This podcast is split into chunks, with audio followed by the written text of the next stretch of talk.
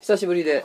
いやーお久しぶおりです。久しぶりでね。いやいやいやいや。本当に久々のラジオやるんですけど、はいはいはい。私こととつのが久々にラジオやるんですけど、はいはい先生。いやいやいやちょっとやる前にこうちょっと確認しときたいことがあって、はい先生。これラジオギャラはいくらなんですかね？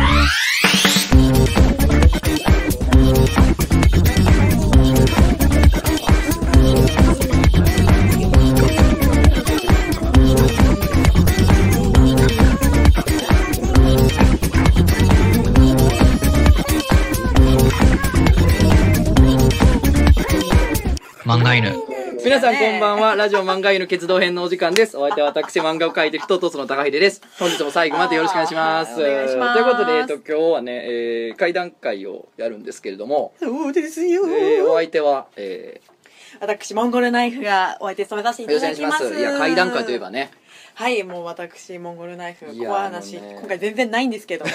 まああのお便りいっぱい来てますんで、はい僕も笑い袋としてね。いやいやいやいやそれはあいつやからな。あれもうな名前忘れた。もう随分あれやから存在確認しないから。なおったな。見ましたよね。じゃああのねなんかまあラジオもやりたかったんですけど、まあ、はい。ずっとちょっと忙しくてはい。できなかったんですけど、まあいえいえいえいえなんですけどあのもう今はい。他のラジオがまあやってるでしょ、あみんな階段やってますね。先週がなんかすげえ階段ついてたやんか、はい。もうだって三久野新あさもうだ名前出たな。あよかっ三久た 野新もやってたでしょ、はい。あれさほんでなんか釜ミクでやってた階段さ俺聞いたことあるな。え？俺あれ読んだことあるぞと思って。え？え俺この階段読んでるぞと思ってさえメールボックス見たらさその階段があってちゃんと。漫画犬のメールボックスにあって、ラジオネームが高杉フライって書いてて あいつ普通に普通にそのおもこライターなる前に普通に送ってきてた。よえー。かまどもやけどな、はいはいはい。あいつらどっちも普通に当時ライターなる前に送ってきててかわい好きいなか？かわい。い俺らのこと好きかと思って。かわいいですだからねそのかまみくでもやってたしあの珍しくセブさんも、まあ、階段というかちょっと不思議なことありましたみたいな話をしたりねとか。焦げ臭い部屋そうでもパクラジすんまんちゃんとはいはいはい。高谷ちゃんのパクラジでも、まあ、階段っていうかまあもう無職の。無職のあるあるというか、はい。もう階段ってさえそれどうなんの？とか、い。何が起こんのかが分からんところがちょっと面白さやったりするやんか。そうですね。変なことが起こるから。いやもうさ、ね。起こること全部分かってる話やからなあれ。ああいつらの話も階段ではないんやけいどやでも結構怖いやつもちょちょくちょくありましたよね。どれとは言わないですけいやいやど物減っていった。なんでですか？売ってました。でしょうよ。っていうでしょうよみたいなね。まあまあそんなこんなでねみんな階段や階段やってやってたそうんですでね。乗り越えちゃいましたね本家やと思って。あここ本家だったんですいや本ね家ですよ。あと久々にちゃんと声を出すんで大きい声を出したいいやびっくりしましたね。大きい声聞かないでくだ私も。あそうですか、はい。会社でそんなあイイヤホンしてるからちょっと全然聞かないですね。いやもう何聞いてんの？爆音であのジャズ聞いてます。ジャズ聞いてんの？なんかジャジーな。大丈夫？なんかタイピングとかさ、はい。なんかリズミカルにしてままジャジーなの聞いてたら。いやしてるんですよ。あ最近爪伸ばしてるんですけどお爪を伸ばすともうすごいリズム自分のリズムも聞こえていいんですよ。なるほどね、はい。すごいあのドアでチコタンダーンいった後の爪みたいな色になってますね。これめちゃめちゃ可愛いんでね。お見せできないのが残念ですね、はいい、やー会談会ということで今回やりますけど、はいはい。僕自身そんな最近集めに行ってる時間がなくて新作はないっちゃないんですけどね。あの仕事中にさ、はい。ラジオ聞いてることが多くて、まあ、おはい。もころのラジオもそうやし普通の民放のラジオもずっと聞いてるんですけど、はいはいはい。なんかね最近爆笑問題さん爆笑問題のラジオ聞いてたら、怪談じゃないのにうわ何それって話をしててちょっと気になるというかはいはい。なんかロケに行っててんて。はい。でロケで「あれなんか最近すげえことあったよな」とか言い出して。え？でなんかロケ行ったやんっつって「あはい。行った行った」とか言って、うん。なんかどっかの公園にロケ行ったらしいやんか、はい。でしかもいやそれが心霊番組とかじゃないねんでみたいな。えー。全然普通の番組の普通のロケで公園に行ってて。ほ「じゃあさすっごいの映ったよね」って言ってて。で俺らも心霊番組の司会とか何回かやってるやんって話になって。はいはい。でもあれはちょっと今まで見た中で一番ビビったというかすげえもん映ったよねみたいな。たうだ心霊番組でも何でもないしその公演のその評判とかはい。ねそのなんかあそこ心霊スポットやとかなったりするのもちょっとなんか問題になるかもしれんからまあ普通にお蔵入りかもしれんねって話を本当ね1分半ぐらいさらっと言ってね世間話の狭間に。はめちゃめちゃ気にならん何が映ったんやろってえー、放送してほしい。想像してほしいよね。でそれがね心霊番組やったらもちろん流すんかもしれんけどもう全く関係ないただのなんか多分バラエティ番組とかのそうですよね。普通のロケで行った公園で今までの心霊番組でも見たことないような不思議なもんが映ったんやってでまあでもオクラかもねとか言ってあそういえばなんかこの前の週刊誌のあれさとか言ってもう話移っちゃって。えななんなんやろね。すげえ気になるっていう。うわーなんか何気な爆い感笑問題じですけど。聞いてないかなこれ。教えてください爆笑問題さん。こういうのは腹立つよな、ね。なんかかまみくとかもさなんかちょっとそのパブリックな公共の話題した時にさ、はい。ちょっととんがったことかまかまちゃんとかが言ったらさみくのしんが「怒られんぞ」とか言うやん。怒られへんって誰も聞いてないよそんなこれが NHK やったらさ「はいはいはい。怒られんぞ」っていうね芸人のノリじゃないですか「怒られますよなんとかさそうですね。ちょっと勘弁してくださいよなんとかさ クレーム来ますよ」とか成り立つけど、誰が聞いてんねん。そうですね。インターネットからもうこのラジオで怒られますすよじゃないよ。いや半蔵門から発信すれば気づいてもらえますよ。ね気づいてもらいますけどね、う んここからじゃね。ここからじゃね。まあ今話題のあのあのねあれとか触ったららさちょっとね嫌な DM 来たりするかもしれんけど、ねまあ楽しくご案内しましょう。まあまあはい、ね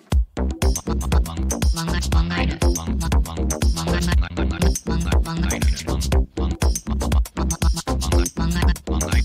犬。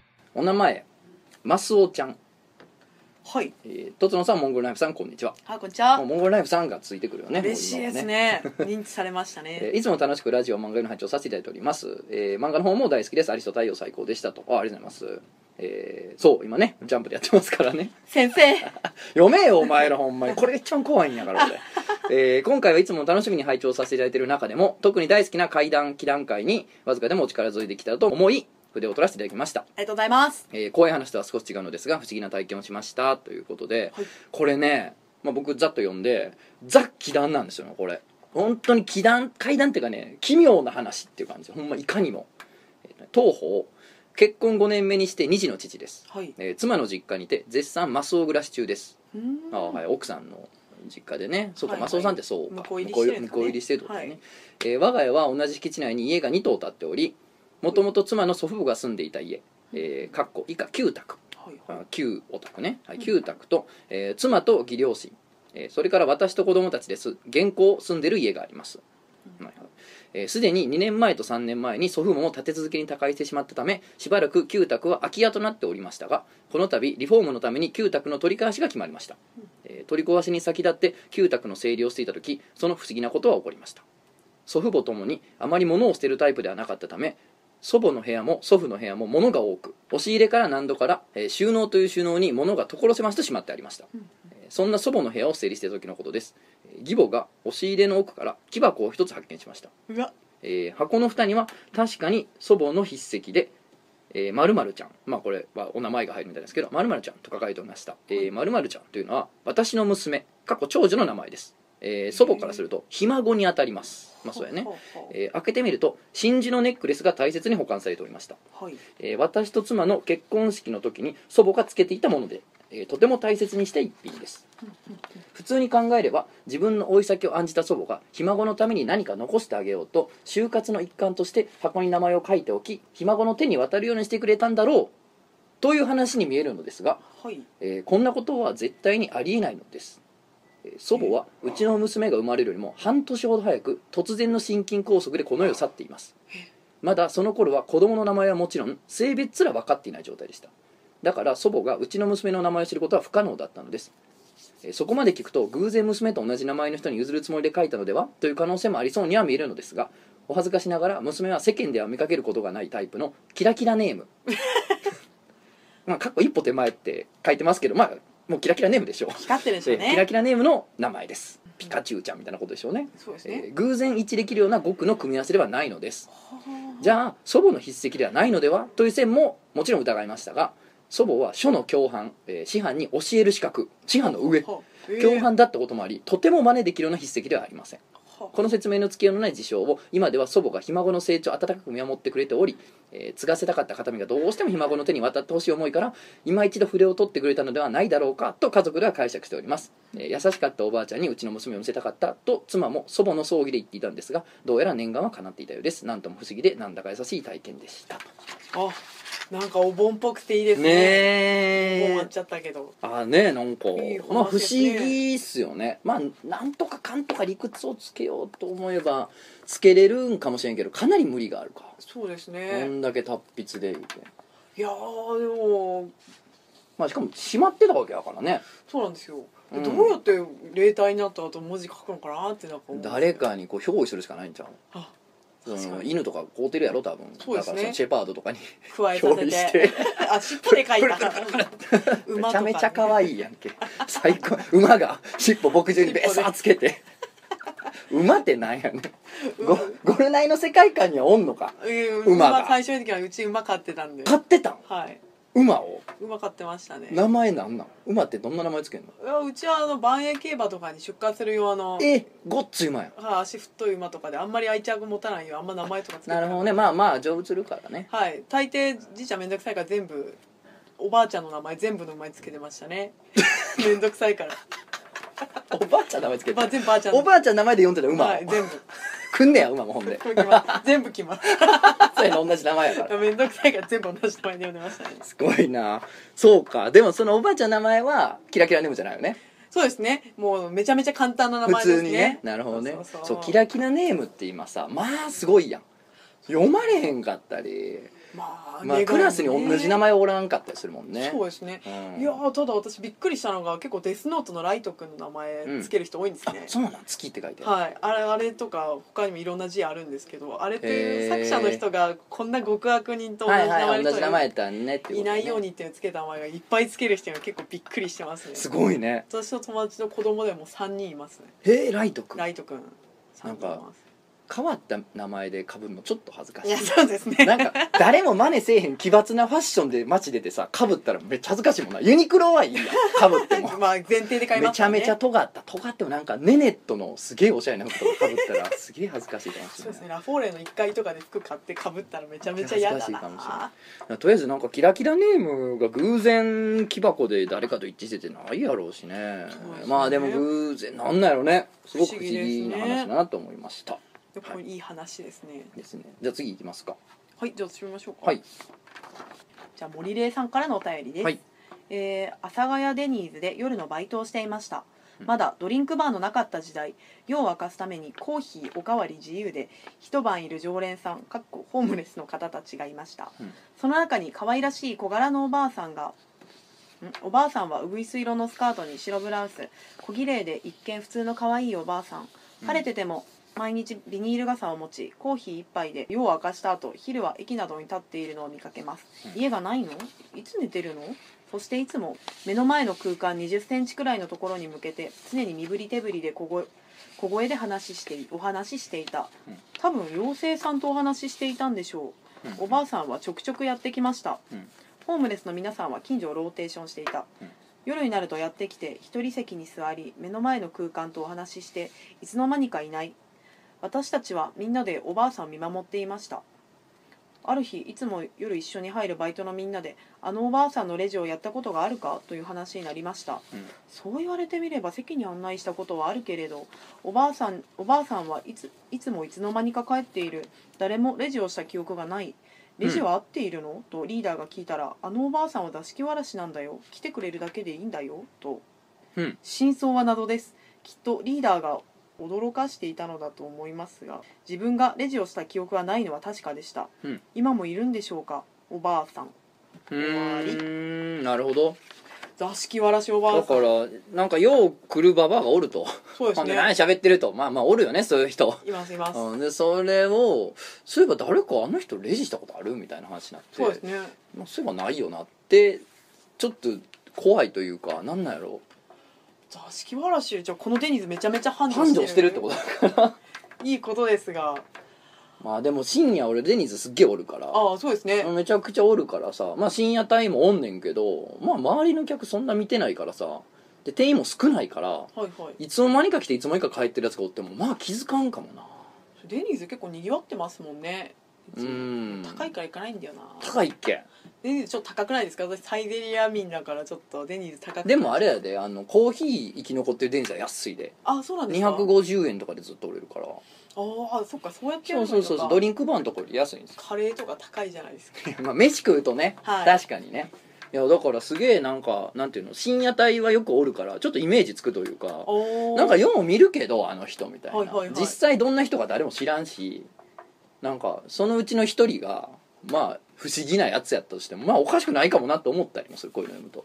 それかめちゃめちゃ食い逃げがうまいとか。ありえるよな。いや俺その線ありえると思うで。そらめちゃめちゃゃ腰曲がってるババアやから。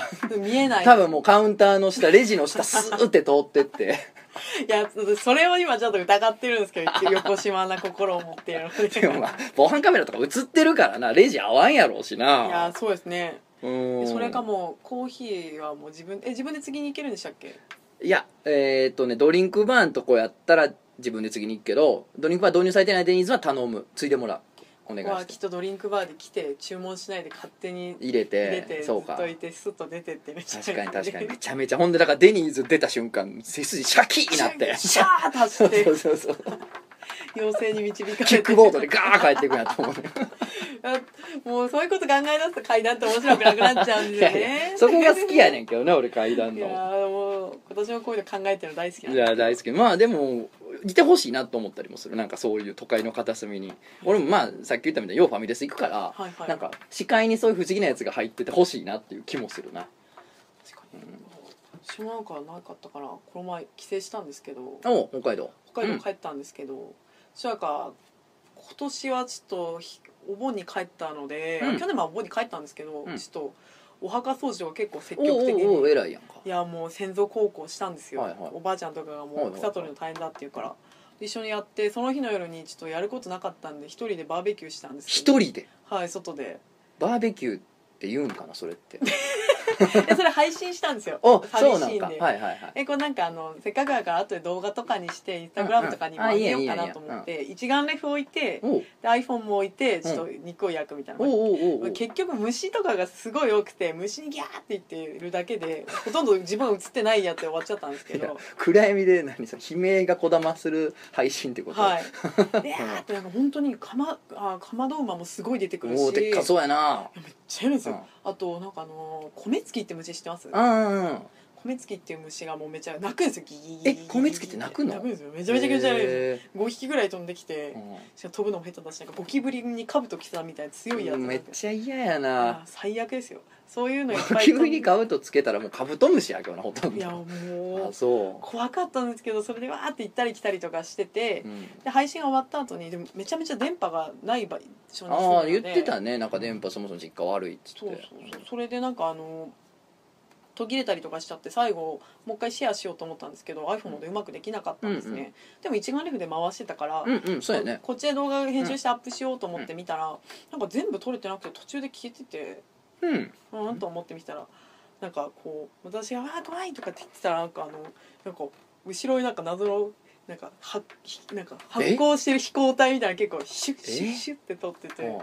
でなんか私が「あーでっかい虫いる!」とか言ってこう席離れたらこの飛行体がファってカメラにぶっかぶっかるっていうかファって横切るというか。横切るっていうかこうカメラのところをこうすれ違うみたいな感じでそしたらなんかペッてなんか電終わってて動画。え。ただそれだけなんですけど。はあなんかあれやんね。そのなんかボタン録画ボタンを押し忘れてたとかやったら最初から撮れてないやんか。はいじゃないもんね。途中まで撮れてんの途中まで撮ると私が席を外してその発光体がカメラがわっと来るところまで映ってるんですよ。なんやろな。だって虫がねライトに反射してるとかやったら止められへんもんねカメラは。虫はよ。う止めへんやんしかも発光体私がいる時から行ったり来たりして私車の光かなと思ったんですけど発光体が最後わっと来るのを見てこれ違うだろうなと思って。自分がバーベキューしてる時は分からへんかったんや。分からないですね。でコメントとかにもそれなくて、はいはい一眼レフの動画にだけそれ映ってて。ええー、何？えまあお盆やしさ。まあそうですね。なんかやろ。昔その馬やろ。そのババアの名前のついた、いやいやいや本当になんかあのそういう馬昔なんかうちで出荷するまでになんか育たなかった馬普通にお父さんがなんか桜の木の下とかめちゃめちゃ埋めてたんですけどめちゃめちゃ埋めてた。んめちゃめちゃもうなんか死体埋める用のなんかそりゃさぞ桜も綺麗に咲くやろな。あの海道の桜って白いんですよ結構、うん。なのにうちの桜真っ赤なんで 近所の人は「いやーお宅の桜綺麗だね」って言ってすごい見に来るんですよ。お父さんお父さんに返して「いや まあ馬のね。馬の血をバケツバケツを吸ってるからやっぱ。栄養豊富だからね」って言ってて。今もう真っ白の桜なんですけどちっちゃくて真っ赤でしたね桜、えいや怖かったな。すげえな。やなんかーソメイヨシノとかと一緒になんかバケツズイとかそういう名前の品種にしてほしいな。そうですね。かっこいい。怖い名前。赤い桜って。いやなんかそんな感じのでもじゃあ馬やったんかな。で馬のエリアとはまあ違うところあるけあそうか。どまあうちの家のすぐ近く人間が熊に食い殺された塚とかあるしなんかまあスカあるんですよスカがある。開拓時代に人間食い殺さああれた場所とまあまあそうか。あるんでそういうのかな。確かにゴールデンカムイの世界やもんねそうですそうです。ほとんどね。いやーいやいっぱい今回帰ったら呪いの神社とかいっぱい発見したりとか楽しいことあったんいいでけど。ですすね。いやでもこれちょっと差別的な話になっちゃうかもしれない じゃあじゃあ一旦置いとくか。これは置一旦いときましょう。レギュレーションを確認しながらね、はい。い、かなあかんから、じゃあずっとお便りいきましょう、はい。お名前寝つきが浅いさん。えーこんにちは。いつも楽しみにしております。25歳の男です。あいい男、えー もうもう年齢で燃えるなと思った。いよいよやでお前。もうおしいよ。いよよまいですよ。最終回間近よ えーこれは僕が小学4年生頃の夏にあった出来事です。ある夏の日僕は家の茶の間から自分の部屋へ向かっていました、はい。えー僕の部屋は3階にあり部屋にたどり着くまでに螺旋階段を登ります。いいとこ住んでるね。えーその螺旋階段は真ん中が吹き抜けで、え1階から3階の天井を見上げることができました、はい。おお1階から3階も吹き抜けてんねや。いい家やね。こその日はなんとなく階段を登るときに上を見上げました。はいはい。えーすると3階から何かがこちらを見下ろしていました。こちらを見下ろしてそれは顔のようでしたが人間の顔のようではなくちょうどテレビのように横長の四角形で目のようなものが2つと横長の口のようなものがついていました。はいちょうど獅子舞の形の顔のようなものでした。獅子舞のような形の顔のようなものでした、うん。まあなんか四角形の顔ってこと？まあ獅子っぽい顔だったんじゃないですか？当時の僕はたけしの超常現象マル秘ファイルをワクワクしながら見ていた口でありこの変なやつを見たことを証拠に残さねばと思いました、えー承認を増やすか写真を撮ろうと思い家族を呼びましたが誰も来ず、えー写メに残そうと思っても当時の僕は電話ができるだけの PHS しか持ってませんでした、えー目線をそらせばそいつは次の瞬間に消えているのではないかと思い視線を外しまた戻してもそいつはまだこちらを見下ろしていました。えいままよと僕はそいつに接近することにしました。目線をそらさず階段を登っていきましたがそいつは僕が3階と2階の中間の踊り場まで登っても相変わらず3階にいてこちらを向いていましたさすがに怖くなってしまいそこから僕はうつむいて3階まで階段を登りきりました。登りきってパッと横を見るとそこには何もいませんでした。えーちゃんとしたオチはありませんがこれが僕の体験した変な話です。うちはお寺でそんな怪奇現象はこれまであったかのように父に聞きましたがうちにはそもそも浮かばれない仏さんはいないとのことでした。うーん。追伸ですが僕は去年2017年まで大阪で働いていたんですが2017年の秋頃、えー、何？24フォースフィットネス24時間のフィットネスですねそうですね、えージョイフィット東三国で筋トレをしていませんでしたか？ん？あ運動の休 運動の休憩に椅子に座って携帯されるとつのさんをちらちら見る若者がいたんですが僕です。本人っぽいけど人違いかなと思って声かけられませんでした。もし人違いでしたら読み飛ばしてください。うん人違い。い やいや俺もうだって東京住んで5年ぐらいになりますから、そうですね。東三国のフィットネスでそんなストイック俺実家の方帰るたびにジムに入るみたいな。近くそんなストイックではないかな。24時間営業のジム。でいや申し訳ないね。僕じゃないですけどね。休憩で送ってくれたのに、うん、うん。すまんね。時々あねノゾさんここいましたよね。みたいな俺。でもまあ生き量かもね。それも俺のね。それはもしかして高次元存在に出た出た出た出た時々くんねん高次元存在って文章の入ったメールがそれに 引き寄せられて。みんなもついに分かっていきたねでもこの話ね僕すごいリアルやなと思うのが目線切っても消えないってすごいなと思ってあーなんかあれって思ってパッと見たらいないませんでしたって。まあ要は話やんか、ありますね。うわなんか変なんおるってなってしかもなんかあからさまに白い服の血まみれの女とかじゃなくてさなんか四角い顔のよくわかんないものっていうのがおってなんやろうと思ってでもなんか目そらして消えたらあれやなと思いつつ一回目そらして見たらやっぱまだおるみたいな。で歩いて近づいていってもまだ結構おるってうん。いや嫌やなと思って。いやー嫌ですねいやー。なんか小6かなんかの時にはい。俺すっごい遅刻もやったからまともに朝礼とか出れたことあんまなくて。ほうほうほう。強いな、ね、寝坊することだったら。である日、まあ、その日も重くそ遅れてって、もうなんか全校朝礼集会がやってんねんけど、はい。もう俺その横をとことこ投稿していってであランドセル教授に置きに行かなと思ってさ、まあ、講師入ったわけですよ、はい。じゃあもう全員校庭でというか一人も生徒おらんわけですよもちろん,、うんうんうんサボってる子とかおらんから小学生やし。そうですよね。でまあ一人で校舎登ってあのランドセル教室に置きに行ったら、はい、まあ、一番上の階の一番端の教室だったんですよ。うんうんでまあ届けに行こうと思ったらさ廊下の奥からさすっごい低いううなり声みたいななんか低い低い声なんか、はい。うーんみたいな。低い声がずなんか廊下の奥から聞こえててで廊下の奥ってもうなんか防火扉みたいなのが閉まっててその手前にお手洗い男男子女子のお手洗いがあるだけはいやってんけど、もうそっちの方から聞こえてて「んなんや?」と思ってさなんかなんかおるかなと思ってさ。はいはい。野良犬ちょちょっとこう聞いててんけど、はい。い、やまあもう校舎の4階とかやからね。ほんでなんかでもまあそのうーんみたいな声みたいなのずっと聞こえてるから。でそういう時にさ「うわ怖いお化けだ」じゃなくてさ「おこれはなんかおるぞ」みたいな。あ「お確かめたれ確かめたれ」と思ってさ。とこどんどん行ったやんか。もう廊下の奥に。もう怪奇を怪奇と思わない男みたいな感じで。ランドセル捨てたろうってずんずん行ったやんか。じゃあもう近づくほどめっちゃ大きくなってくる音が。でなんかある一定のなんかそのラインを越えた時からすごい大きくなってそのうなり声みたいなのが。あってこれちょっとまずい気がすると思ってランドセルポイって置いて、はい。もう走って校庭まで、まあ、逃げ帰ったというか出てんけどえなんかだからちょっとこれに近いというかなんか回避があるぞと思って最初好奇心でさ行ったれ行ったれって行くねんけどさあれなんかまずくないって途中でなる感じこの少年の。ー、いやーそれは分かんない。あれ何やったんやろなと思ってただお化けやって認めたら怖いからなんか放送のノイズというかはいはいなんかスピーカーが放送のスピーカーがちょっと壊れてたよなっていうふうに自分の中では納得して。いやー野良犬ですよきっといやそれじゃ怖いな。野犬がそんなうなってたらも4階で夜う景。やばいもう喉笛に来る前の声やかいやらそれは。そうですよ。だから私今怖いなーと思いました。ね そうか。リアルやから、はい。野犬に追いかけられてるもんな。怖い人生で。えーと。どうしようかなあじゃあこれに行こう。はい。どうしようはい。それでは来世はゴリラがいいさんからのお便りです。出た来世がゴリラがいいや。前も来た気がするな、いいこいつ、うん、常連さんですね。とつのさんモンゴルナイフさんこんにちは、はいこんにちは。前回の会談会にて電話の話を読んでいただいたものです。はいはい。存じております、はいはい。面白かったですねあの話も。いいですよね、不思議な体験を何度かしているので調子に乗ってもう一本投稿させていただきます、はい。私はカーリングと赤いサイロというお菓子で有名な北見市の出身なんですが。うん、おうおうおおね存じておりますよ、10年以上前多分そのそのくらい前なんですけどいかんせん幼い頃の話なので正しくないかもしれないです、うん。北見にものすごい台風が到来到来しました。うん。その時の出来事です、うん。電子機器を触るのが好きだった兄は母からビデオカメラを借りてよく私や妹が遊んでいる様子を撮っていました、うん。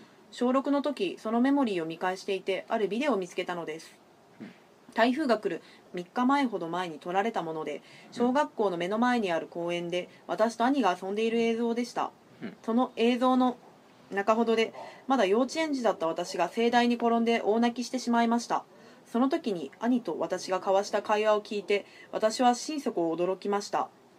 そういえばあの木桜なんだよと兄が校庭に等間隔で植えられている木を指して言いました9月頃なので花は咲いていませんでしたが私は幼い頃から桜が大好きだったからそれを伝えれば泣き止むと思ったのかもしれません、ピンクじゃないから桜じゃない。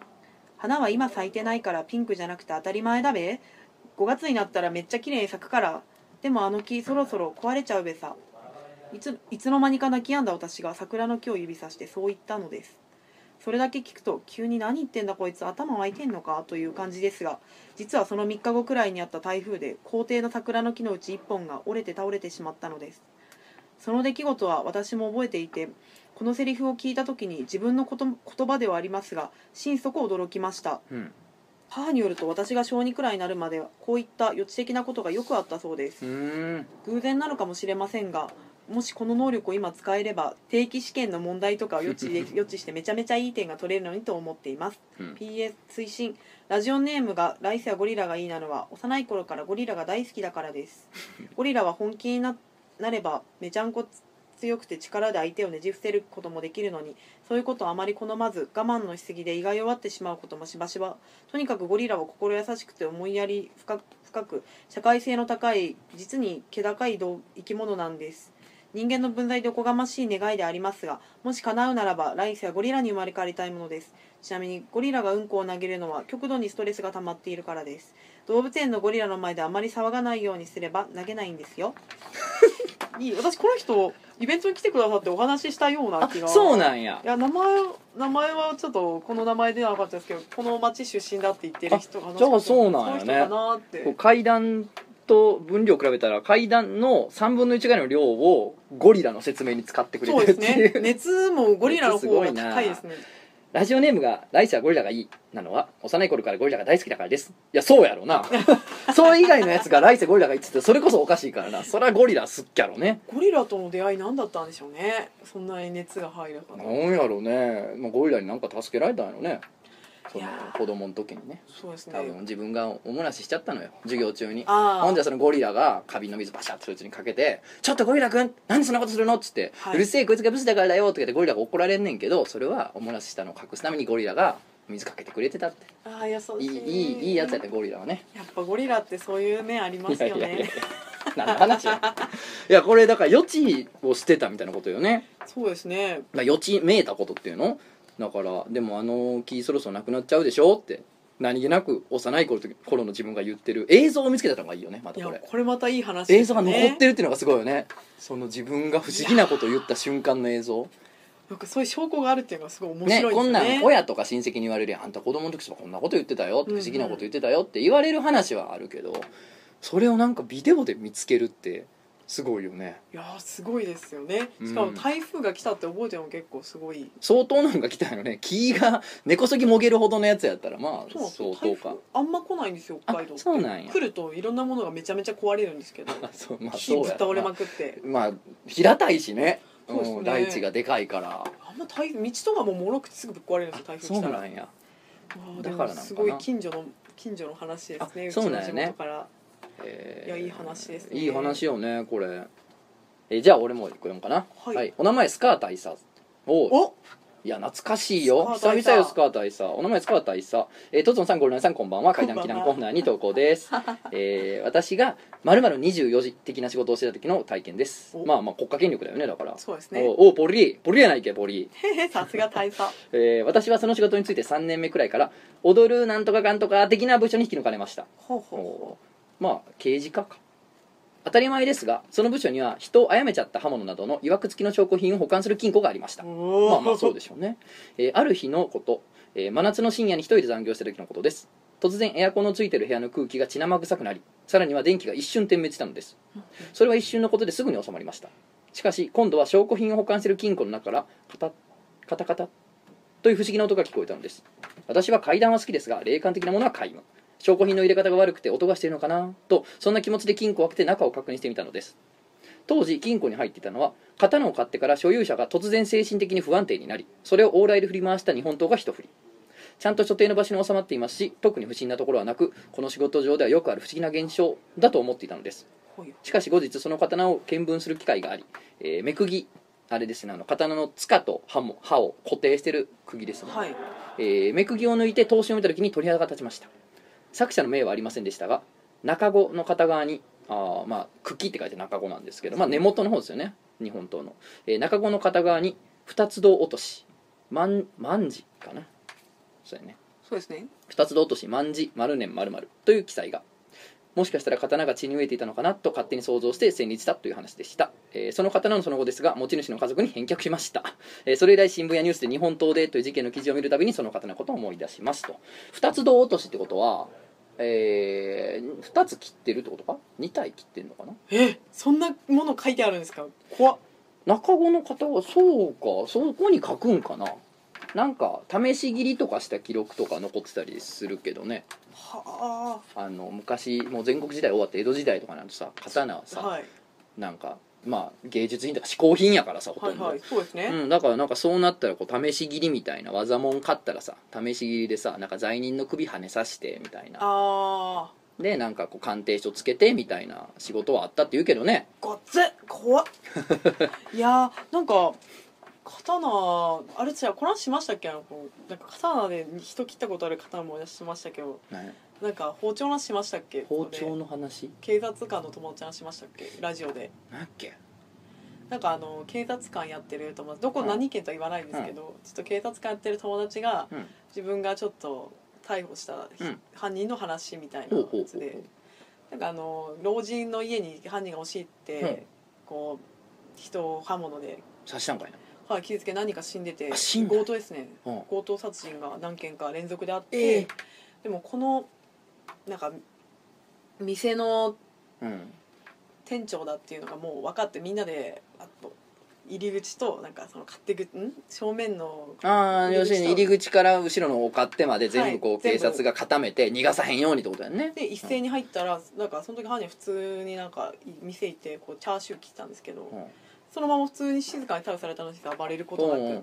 観念したわけや。はい、で後日調べたらそのそのラーメン屋の店長がこうやってチャーシューとか切ってお客さんに食べ物を提供した包丁でみんな人を殺してたっていう てかラーメン屋なんや。あラーメン屋ですね。えー、すごいな。なんかねあの殺した肉をみたいなやばい事件はすっごい昔にどっかであった時けどドイツじゃなくてとかでありねましたけど。あったってそれじゃなくて要するにその刃物の方で。はい。嫌やな。いやー。嫌やな。えそのその人は言ってたのがいやそれでもう捕まるまで結構タイムラグあったからいや食ってるよね、はい。それで何人かはしかも結構繁ね盛してる店だったらしくて。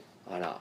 いやいやいやいやー。人殺した包丁で。でもそのおっさんもまあ豆というかさなんか要するにもう加工された豚肉と違ってさ人間なんかぶっ刺したらさもう刃物なんかかなりダメになりやすいと思うんですよ。はい。脂肪もつくし、そうですね。だからよう研いでたんやな。いや豆な親父や。いや怖い怖い、まあもうもうとっくにもうくくられてるか知らんけどねそんだけの事件起こしたら。そうですね。いやうんー恐ろしい話ですよ。なるほど。だから私肉いつも食べるでこれこの包丁でした。嫌な話。これ聞いた人も全員思い出すわ。俺なんか地元歩いてたら、はい。なんか友達歩いてたらなんかまあ地元の近所にまあ角にあるラーメン屋があって「おあのラーメン屋なくなってるやん」っつって「閉店してるやん」っつったら友達が「おあそこな」言って「なんかしゃぶってたんやで」って。ラーメンラーメンも売ってたけどなんかあの覚醒剤も売ってたらしくてえ？ラーメンに入れていや入れてない。それは別の仕事として副業として覚醒剤売っててあー副業まあまあ摘発されて潰れたらしいんだけどそんなそんななんなん？そのあっさりした情報あラーメン屋なくなってるやんってあなんか人気なかってとかじゃなくてさああそこなんかしゃぶっててんで何 やそれ。しゃぶを打つ売るな。中国のなんかありましたよねラーメンで。すごい繁盛してるあところ。なんかちょっと加えてたんやろ？そうそうそうそうスパイスを。そのね未知のスパイスを。えーじゃあ、えー森玲さんからもう一通、えー私の地元北海道にいる親友というかその親友の母が体験したんです。北海道の人よう出るな今日そうですね、えー中学の頃から毎日のように通っていた地元のショッピングセンター私はすでに東京に引っ越していて親友の母はそのショッピングセンターの中のお店でパートとして働いていました。あーまあ要するにそう地元自分が地元離れてる時の出来事として後で聞いたってことね、えー親友の母はお客の一人に好かれていました、はい。えーちょっと何言ってるか分かんない感じの小汚いちょっとあれなおじさんに、うんまあ、オブラートに包みつつも結構言ってるけどね。まあいいちょっとあれなおじさんに、えー毎日通い詰めては話しかけに来られていたそうです。えー好きだとか言うので迷惑に思っていたようです、うんもうそれはもう友達のおかんってことはまあまあ年やんな、そうですようんね自分が東京引っ越してきた後の話ってことはもう自分が大人になってるから。そうですね。ね友達のおかん言うてもって感じやんな、えーでショッピングセンターの前には大きな交差点があります、はいはい。えーそこで大型トラックが子供を巻き込む事故がありました。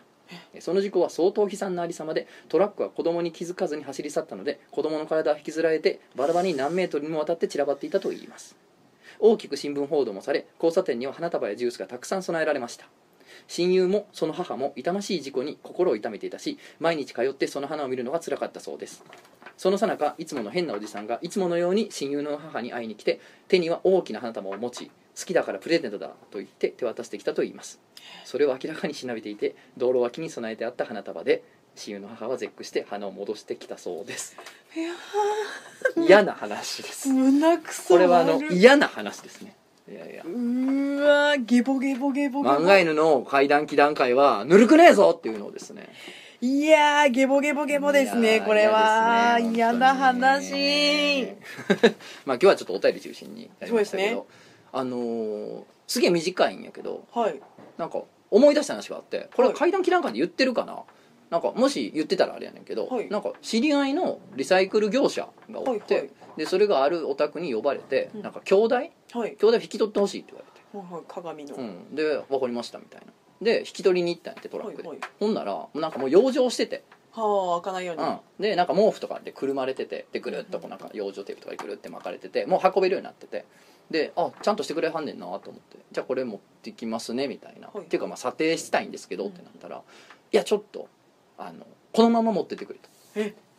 もう金額とかいいからみたいな。値段とかいいからみたいな。もう安くても高くてもいいから。このまま持ってってくれと。であのできればというか絶対あの要するにそのリサイクルショップものあの倉庫に持って帰るまでもうこのまんまにしといてくれと。この外さんといてくれってその鏡を覆ってる部分というか巻いてる布を外さんといてくれこのまま持ってくれって言われて。怖い怖い。で「はあ?」ってなってんけど「いや頼むからこのまま持ってって」って言われてもう査定とかいいしみたいな「いいねでいいから」って言って。でもう分かりましたって言って、まあ持って帰ったんやって。で倉庫着いてじゃあまあ運び出そうかってなったら電話かかってきて。はいはい。でさっきの人で「返してくれ」って言われてて。そのまんまっつって。もう外さんとって言って。で「はあ?」ってなって「何言ってるんですか?」「いやもう返してくれ」って言われて。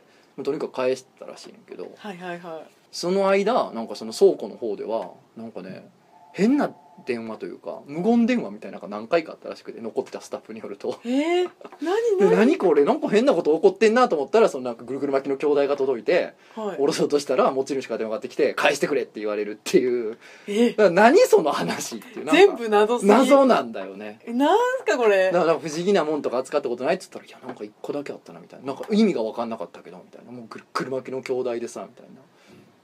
なえ結局返して終わりですか？返して終わりやってなな何やったんやろみたいな。何？なんでそんな必死に手放したのかその絶対にその帰るまでその倉庫戻るまでその取るな布を取るなって言ってきたんかでなんですぐ返せって来たんか？何も分からへんっていやいうなんか渡したら良くないことがあったなんかあったんんかもねっていうことなんですけど。まあこういうねまだ階段未満のそうですね。話ももちろんお待ちしてますし。いやはい。今のが怖かったです結構 何？あとまあ最後みたいな嫌な話でもいいですけれども。そうですね。ねいやまあまあせっかく夏なんでねそうですね。階段会ということで。残暑も続くでしょうしね、うん。まだまだお話聞いでちょっとねてあれかなっていう。冷えましょう。うん、とはい。いうことでね、はい、まああのラジオ漫画の決動編自体はまた近々はい。また更新もすると思うんで、はい、ります。ちょっとね、えージャンプ店のレセプションに行った話とかえ、えーついにあの VR 機器を買った話とかえ？いろいろちょっと話が溜まってるんで。先生！いやいやいやいや最後のは先生関係ないやろ。俺が DMM の VRAV にいかに感動したかって話をこってりしたいなと思ってああぜひぜひ。私も DMM で貞子をちょっと